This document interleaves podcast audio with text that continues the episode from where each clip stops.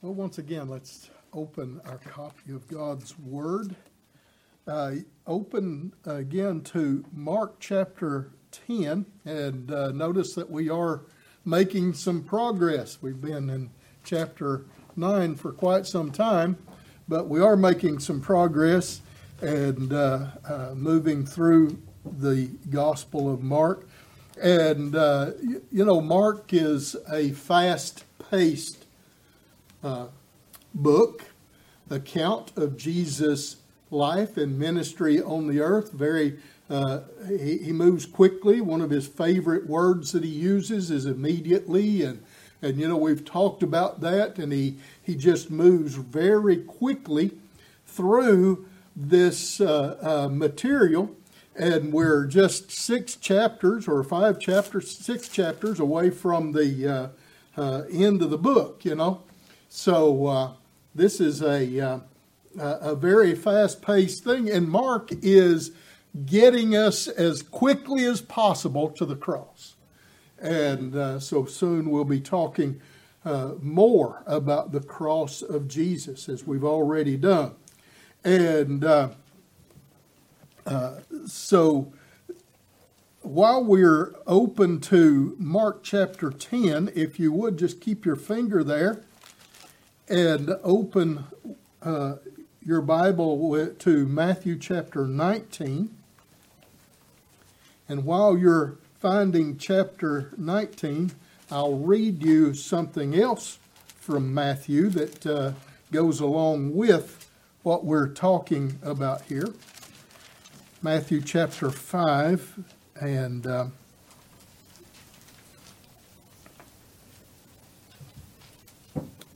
verse 27 down through verse 32. You have heard that it was said by them of old time, Thou shalt not commit adultery. But I say unto you, that whosoever looketh on a woman to lust after her hath committed adultery with her already in his heart. And if thy right eye offend thee, pluck it out and cast it from thee, for it is profitable for thee that one of thy members should perish, and not that thy whole body should be cast into hell. And we talked about this last week, didn't we? And if thy right hand offend thee, cut it off, cast it from thee, for it is profitable for thee that one of thy members should perish, and not that thy whole body should be cast into hell. It hath been said, Whosoever shall put away his wife, let him give her a writing of divorcement. But I say unto you that whosoever shall put away his wife, saving for the cause of fornication, and fornication, of course, is a uh, uh, kind of a catch all term for all sexual impurity, all sexual in uncleanness.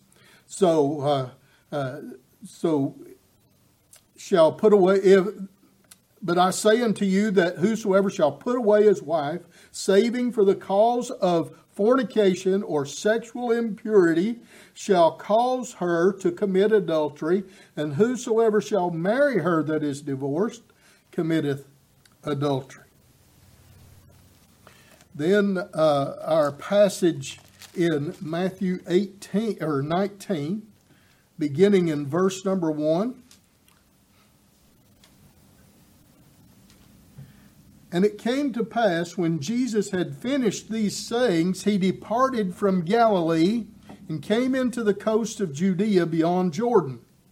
And great multitudes followed him, and he healed them there. The Pharisees also came unto him, tempting him, and saying unto him, Is it lawful for a man to put away his wife for every cause? Notice that. Uh, phrase that Matthew includes there, and it's going to, uh, I'll, I'll share something with you about that very shortly.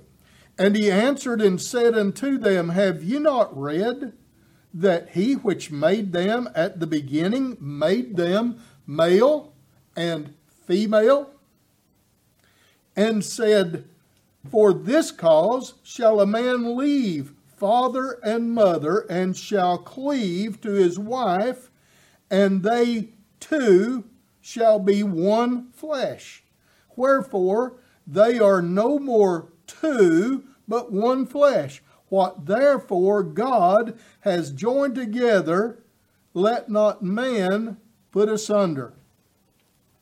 They said unto him, Why did Moses then command us to give a writing of divorcement and to put her away? He saith unto them, Moses, because of the hardness of your hearts, suffered you to put away your wives, but from the beginning it was not so. That was never God's original design for marriage. And I say unto you, Whosoever shall put away his wife, except it be for fornication, there's the word again, and shall marry another, committeth adultery, and whoso marrieth her which is put away doth commit adultery. His wife said, or his disciples say unto him, If he, if the case of the man be so with his wife, it is not good to marry. But he said unto them, All men cannot receive this say, saying, save they to whom it is given. For there are some eunuchs which were born were so born from their mother's womb, and there are some eunuchs which were made eunuchs of men, and there are there be eunuchs which have made themselves eunuchs for the kingdom of heaven's sake. He that is able to receive it, let him receive it. So, let's pray. Father, in Jesus' name, once again, I ask for your guidance, for your uh, for your anointing, enabling. I need your enabling to rightly divide the word of truth. And I pray that you would open each of our hearts to receive truth. Lord, we know that the standard that you set is way too high for us. And we always find ourselves coming far, far short of that high standard. But we are so thankful, Lord, that you are a merciful God and that you do have mercy on your people. And so we pray that as we look at this passage of Scripture, we'd not try to explain it away, not try to hide our faces from it, but that we would receive it. And if it convicts us, may we just run to Jesus. In his name we pray. Amen. Well, this thing of, uh, and the message this morning is uh, on divorce and remarriage. And we want to think biblically about divorce, about marriage and divorce and remarriage. And that uh, remarriage is not in the title, but it's in the uh, context of what we've been reading. And, and uh, I think we need to deal with things like this because this is a major issue in today's society. And uh, there are many different uh, uh, sides to it, there are many different facets to this marriage relationship and many different opinions, many different preachers preaching different ideas and different views of marriage. But it's like Jesus did when the Pharisees came to him and asked him if it was lawful to put away their wives, he said, What did Moses command? In other words, go to the scripture. It doesn't really matter what anyone else's opinion is. What matters is what God's word says, right? We want to we want to hear from God. We want to believe God's word. Our society today uh, just sets the Word of God aside and they have their own ideas. Society has its own ideas of what marriage is and what the value of marriage is and uh, what constitutes a marriage and what constitutes uh, a reason for divorce. In a recent survey with uh, 4,000 random responders. They were interviewed about marriage. A third of them had uh, uh, experienced divorce, and 18% of them had been divorced more than once. And, uh, you know, that's a pretty sad thing, but, uh, but the divorce rate is uh, 45 or so percent right now. The divorce rate has been going down since 2012. Did you know that? And uh, before you get too excited, so has the marriage rate. It's been going down because people are not getting married anymore. They're cohabiting and uh, doing uh, other things. So, uh, uh, but you would think, well, that's not uh, that that's that's pretty bad for the world, but at least Christians are not that way. But it's not so. Christians are uh, evangelical Christians, professing Christians, have just about the same statistics as the world has. And uh, uh, according to the Pew Research Center, among all religious groups, evangelical Protestants have the highest divorce rate. Someone is not teaching what the Bible says about marriage and divorce. Or, if they are, someone is not listening. Almost half of professing evangelicals believe that divorce is okay if you're not happy. Because happiness is what it's all about, isn't it? That's what God wants. He wants us to be happy. But it's not true. That's not what God wants, and that's not God's reason for marriage for us to be happy. And it is wonderful to be happy. God's design for us is to be holy and God's design for marriage is for it to reflect the relationship between Christ and His church. It's supposed to be a testimony to the world. Just as we talk about baptism being a picture of our identifying ourselves with Christ and, uh, and uh, visibly before the world a testimony that we are buried with Him by baptism and raised with Him to walk in newness of life. Baptism is a picture of something very important with a spiritual, uh, uh, a spiritual connotation. And also, when we talk about the Lord's Supper, it's also something that is a visible sign, a big visible symbol. It pictures our remembering the Lord's death for us on the cross of Calvary. We remember Jesus until he comes. And so, uh, this, this thing of marriage is something that's ordained by God. And it is ordained by God as a picture of the relationship between Christ and the church, and it should be a testimony to the world. And so uh, we need to keep those things in mind. Now, I want to say this before I get very far into talking about divorce because it's such a, a, a common thing that people will think that I'm attacking them because they've had an, a, a, divorce or a failed marriage in their history. But listen, I, I am not attacking anyone. There's some people who were divorced uh, and maybe remarried even before they got saved. And then there are some who uh, uh, maybe were saved but uh, were divorced through no fault of their own. Maybe it was the other person who uh, broke that uh, vow and broke that covenant. And then some marriages just fail. I've been in the ministry for 45 years or so, and uh, I have counseled with a lot of couples.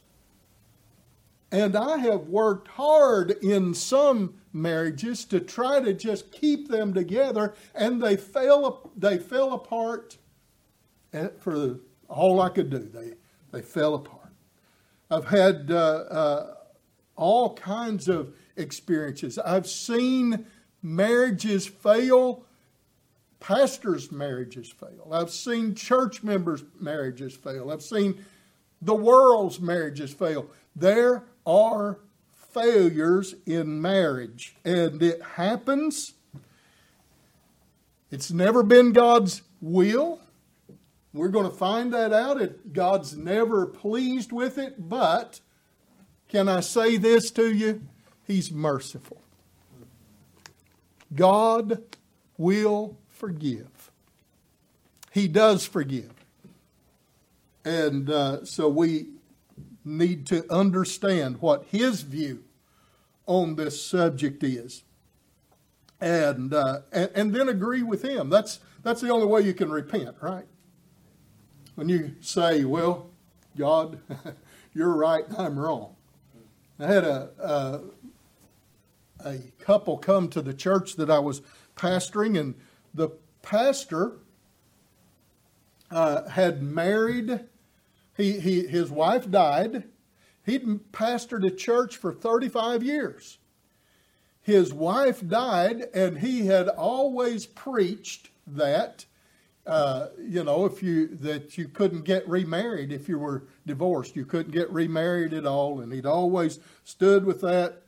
And uh, so then, after he his wife died, he married a divorcee, and so his church and asked him to step down. And he came, and uh, he and his wife came, and I said, You know, I'm going to be preaching verse by verse through the Bible. And I will get to the subject of divorce and remarriage. And uh, uh, I want you to understand right now that I am not going to cut corners on what I believe the Bible teaches just because you're sitting here. And he, he accepted that. You know why? Because the only way you can be right with God is to believe what God said and to agree with God and confess that God's right and you're wrong. Can somebody? Amen. God's right, I'm wrong. Okay. So let's look into this uh, passage of Scripture, thinking biblically about marriage and divorce. Now, here, here's the uh, here, here's the background. Jesus has been in Galilee, right? He's been in Galilee. He's been up uh, uh, in the northern part above the uh, Sea of Galilee.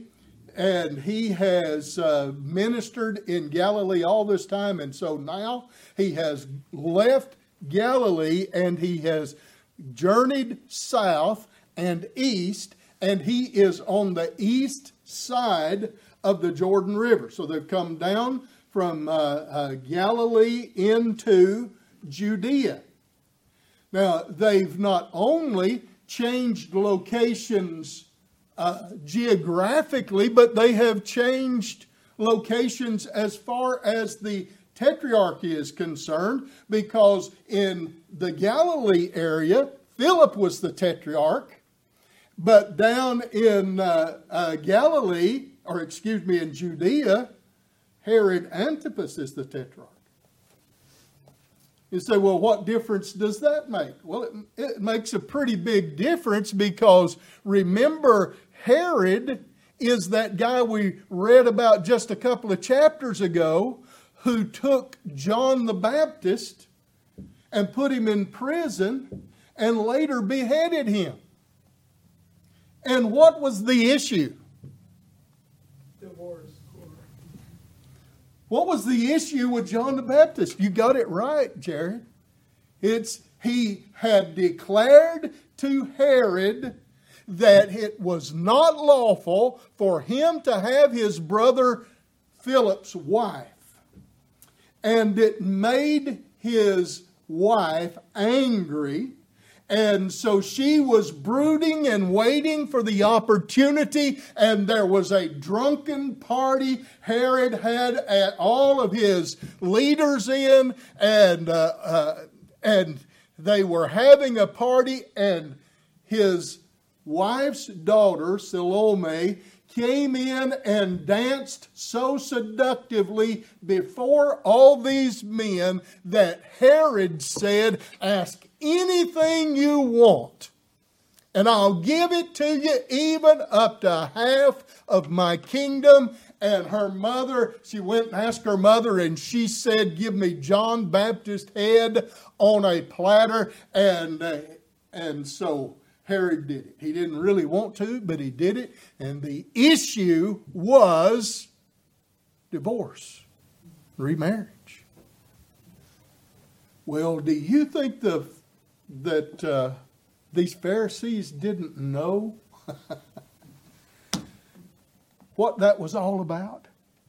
He arose from thence and cometh into the coasts of Judea by the farther side of Jordan, and the people resort unto him again, and as he was wont, or as he was his custom, he taught them again. And the Pharisees came to him. Wonder how they came up with this question Is it lawful for a man to put away his wife? Tempting him. Remember what Matthew said? Matthew's Matthew's version says, uh, "Is it lawful for a man to put away his wife for every cause?" And you know why he they ask it that way? It's because there were basically two schools of thought on this issue. There were two major uh, uh, uh, rabbis who were teaching and uh, whose opinions were espoused uh, on this subject. One rabbi was a man by the name of Shammai, and his view uh, of this issue of divorce, and, and it all comes from Deuteronomy chapter 24, right? Deuteronomy chapter 24 verses 1 through 4. It says, When a man hath taken a wife and married her, and it come to pass that she find no favor in his eyes, now listen, because he hath found some uncleanness in her, then let him write her a bill of divorcement and give it in her hand and send her out of his house. And when she is departed out of his house, she may go and be another man's wife. And if the latter husband hate her, and write her a bill of divorcement, and giveth it in her hand, and sendeth her out of his house, or if the latter husband die, which took her to be his wife, her former husband, which sent her away, may not take her again to be his wife after that she is defiled for that is a, an abomination before the Lord, and thou shalt not cause the land to sin, which the Lord thy God giveth thee for an inheritance. Now, he says, Moses says that if he marries her, if a man marries her, and she and he finds some uncleanness in her, he can give her a bill of divorcement. Now, I don't know about you, but it kind of seems like to me that this is not after they've been married for 30 years. Right? Seems like that this is something that happens fairly soon. You know, he's found out that there's some uh, impurity about her, and he gives her a bill of divorcement, and she can go out and be another man's wife. Well, what is this impurity? What is this? Uh, uh, he finds uh, he finds some uncleanness in her.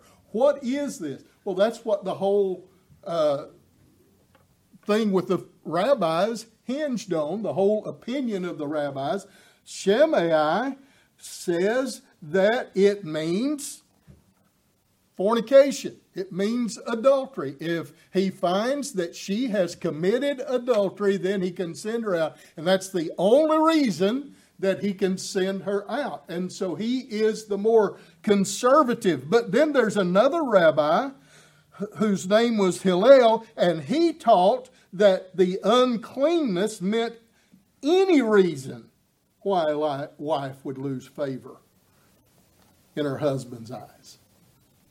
In other words, if he didn't, if he thought she had a bad temper, or she is in a bad mood too often, or if he, if she burned the bread, or if she, any reason whatsoever, if she displeased him, then he could write her a bill of divorcement and send her out. And uh, guess whose opinion was most prominent? and so the Pharisees came to Jesus and they they had him. It was this question was so deceitful and it was an entrapment. They wanted to entrap him. They wanted to get him in as much trouble as they possibly could. And so they asked him is it lawful for a man to put away his wife for every cause? And they thought we've got him now if Herod don't get him, the people will. We've got him. And you know, they were always laying these kind of traps for him. But Jesus never fell into them. He turns back to the scripture and he says, What did Moses command you? And they said, Moses suffered to write a bill of divorcement and to put her away. And Jesus said in verse 5 For the hardness of your heart, he wrote this precept. In other words, divorce, just like remember back when they were uh, when they were nullifying the commandments of God in chapter 7. Remember that? And Jesus said their problem was their heart. Their problem was the heart. Verses 14 through 23, he says that evil is not something that comes from without, but it's something that comes from within. You're not defiled by what comes into the body, but what comes out of the body, because out of the heart come the issues of life. If you're sinful, it's because your heart is sinful. If you're doing sin, it's because your heart is sinful. Have you ever heard people say, well, you know, I mean, you know, you, you, you hear them cursing and using the name of the Lord in vain and doing all sorts of evil and wicked things and you say and you try to witness to them and tell them that you're a christian and they say oh well you know i'm a christian too i, I, I don't you know sometimes i i uh, I don't live it, but God knows my heart. Well, yeah, He does. He does know your heart. Your heart's wicked. The sin didn't come from without to the end, it came from inside out. The reason you sin is because you're a sinner. The reason I sin, I keep saying you, but listen, when I'm pointing that way, I got these pointing back. We sin because we are sinners. Our heart is corrupt, it's wicked, and divorce is the same way. Divorce comes from the heart. It's a heart problem. And even eh, eh, there are reasons for divorce. There are some scriptural reasons that people can get divorced. Uh, and well, let me just read in 1 Corinthians. I'm not getting very far very quickly, but 1 Corinthians chapter 7. I, I brought my ESV up here to use, but I'm not going to take the time to find these verses in the ESV. But Paul writes about this thing of marriage, and uh, and he and he makes it pretty clear. But he says that uh, that there is this thing like if uh, if you're a saved person and you're uh, uh you're married to a a, a man, and uh, and you get saved and he's not saved, and he still loves you and he's willing to stay with you, then uh, you are not to put that saved man, I mean, that lost man away. Likewise, if you're a man and you're married to a woman and you come to faith in Christ and she's still lost, you don't put her away. If she's pleased to stay, then you keep her. And if he's pleased to stay, you keep him. But if they say, I'm not doing that, I'm not going to church, I'm not going to serve the Lord, the, and uh, I'm out of here, then Paul says that a brother and sister or sister is not in bondage in such cases. If the unbelieving depart, he says, let them depart. Are you understanding? It's and you can read 1 Corinthians chapter 7, read it, get you a good ESV Bible, read it closely, and uh, run references and do uh, definitions and things like that. And then Jesus has said that there is the possibility that if a person, if your uh, spouse commits adultery, then that breaks that marriage relationship. I'm going to be honest with you. I don't know whether that gives a right for remarriage or not. I don't know. But I do know that Jesus said that that breaks that marriage relationship. But he does not, now get this, he does not command that you get a divorce. Just because one party or the other has committed adultery, he does not command that you get a divorce. You can, but he doesn't command it. You can also reconcile, right? And this thing, if a uh, if it comes to the point where a couple has to separate, and sometimes that happens. There are times when it is dangerous for a woman to stay in the house with her husband.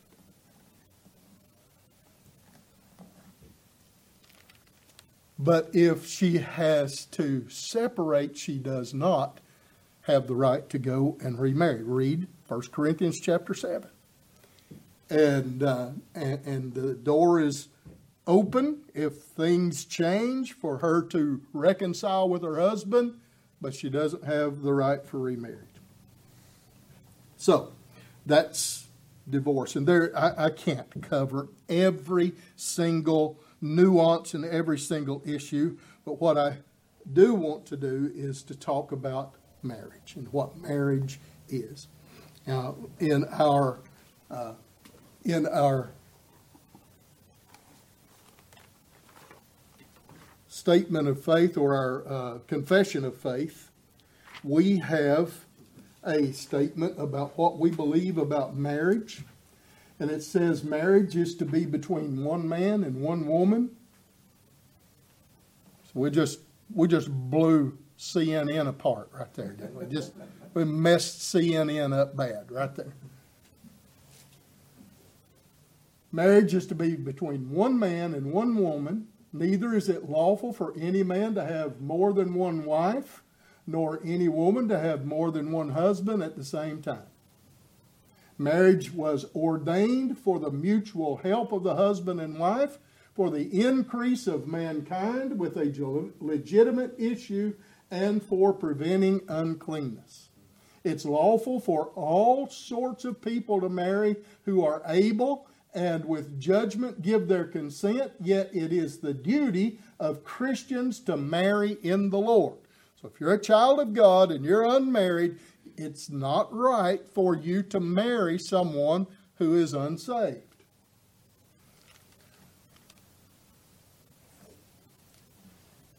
So it's uh, the duty of Christians to marry in the Lord. Therefore, such as profess the true religion should not marry with infidels or idolaters, neither should such as are ungodly be unequally, such as are godly be unequally yoked by marrying with such as are wicked in their life or maintain damnable heresy.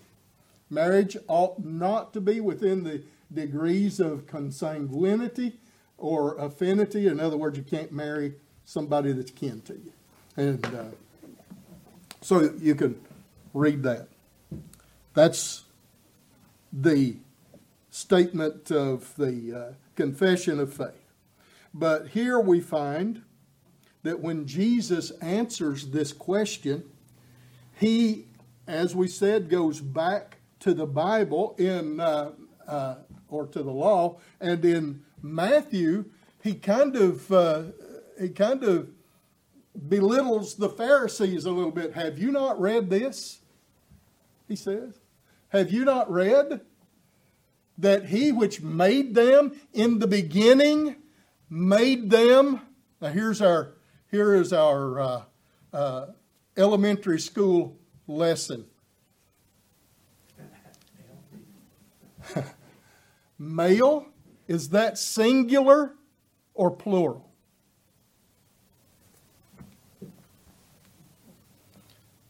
Female, is that singular or plural? He made one man and one woman, and he made of those two one flesh. He put them together and he said, Therefore shall a man leave his father and his mother and cleave unto his wife, and the two shall be one flesh. What God has joined together, don't let man cut it apart. So, here's what I got to say marriage was established by the Maker.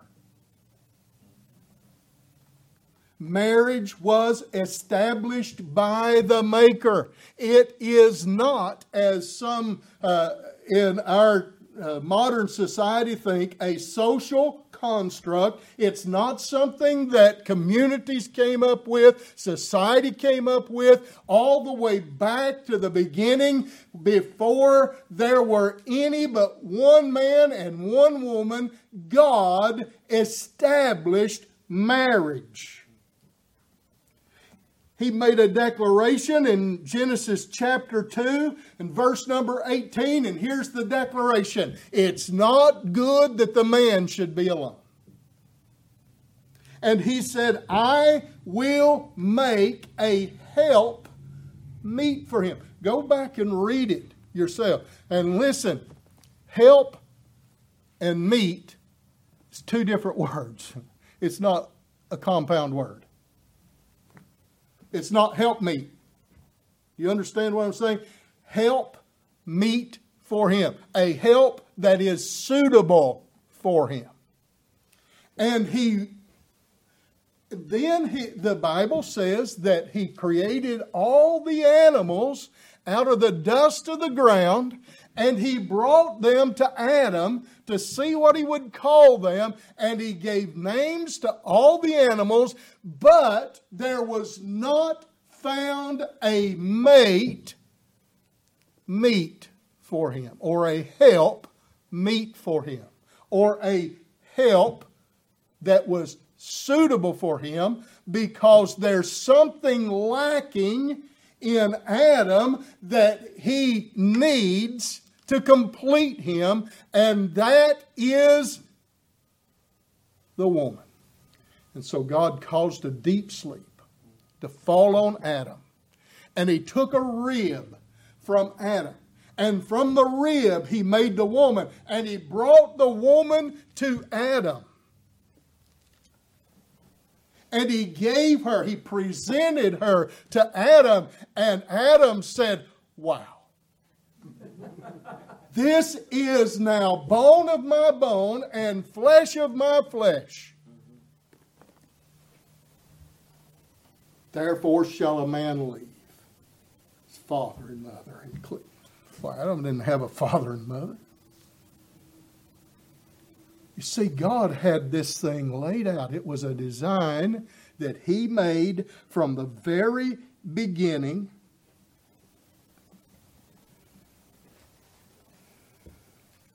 That that woman would be Adam's woman one man, one woman, one lifetime. Hello? Y'all still out there? One man, one woman, one lifetime. It's established by the Maker. But we got to think about this too. It's entered by matrimony.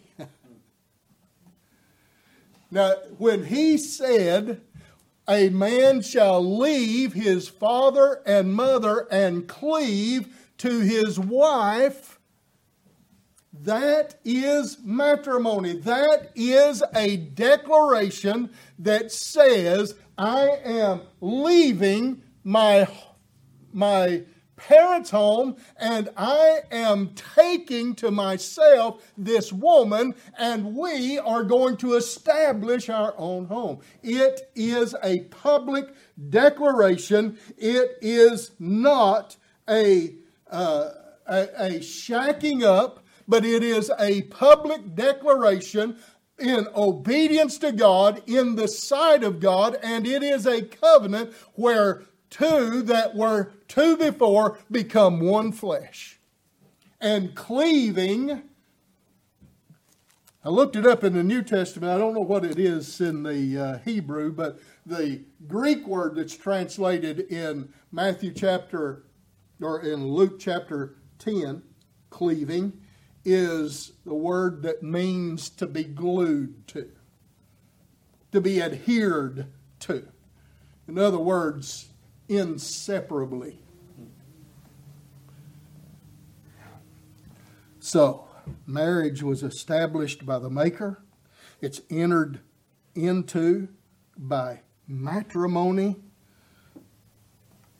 Uh, this uh, God has never approved unmarried cohabitation. He don't wink at it. He don't giggle about it. He doesn't think it's funny. He doesn't say, well, it's okay, or they just don't know any better. He doesn't say that. As a matter of fact, what the Bible says in Hebrews chapter 13 and verse number 4 is this marriage is honorable in all, and the bed undefiled, but whoremongers and adulterers will God judge. He will. And marriage ends at the mortuary. You get it? It's established by the Maker. It's entered by matrimony. And it ends at the mortuary. And if we put away our wives or our husbands for any reason other than those reasons that have been enumerated. Jesus said you're committing adultery. Well, what do I do? Do you think when he was hanging on the cross, dying for our sins, that he omitted that one? No, he didn't run to Jesus. If you're listening by way, uh, online or on the streaming uh, videos, then I know that some people out there are wrestling with this issue. If you've done it, if it's happened, if it's part of your history, run to Jesus. He can erase the past and give you a brand new slate. You can start all over. Run to Jesus. Let's pray. Father, thank you for your word. Please take these scattered thoughts and help our people, Lord, to to make to make them a, a standard, to make an, make an Ebenezer and say, up to here we've come and we're going to stand, and uh, the Lord's helped us this far, and we're not backing up. In Jesus' name.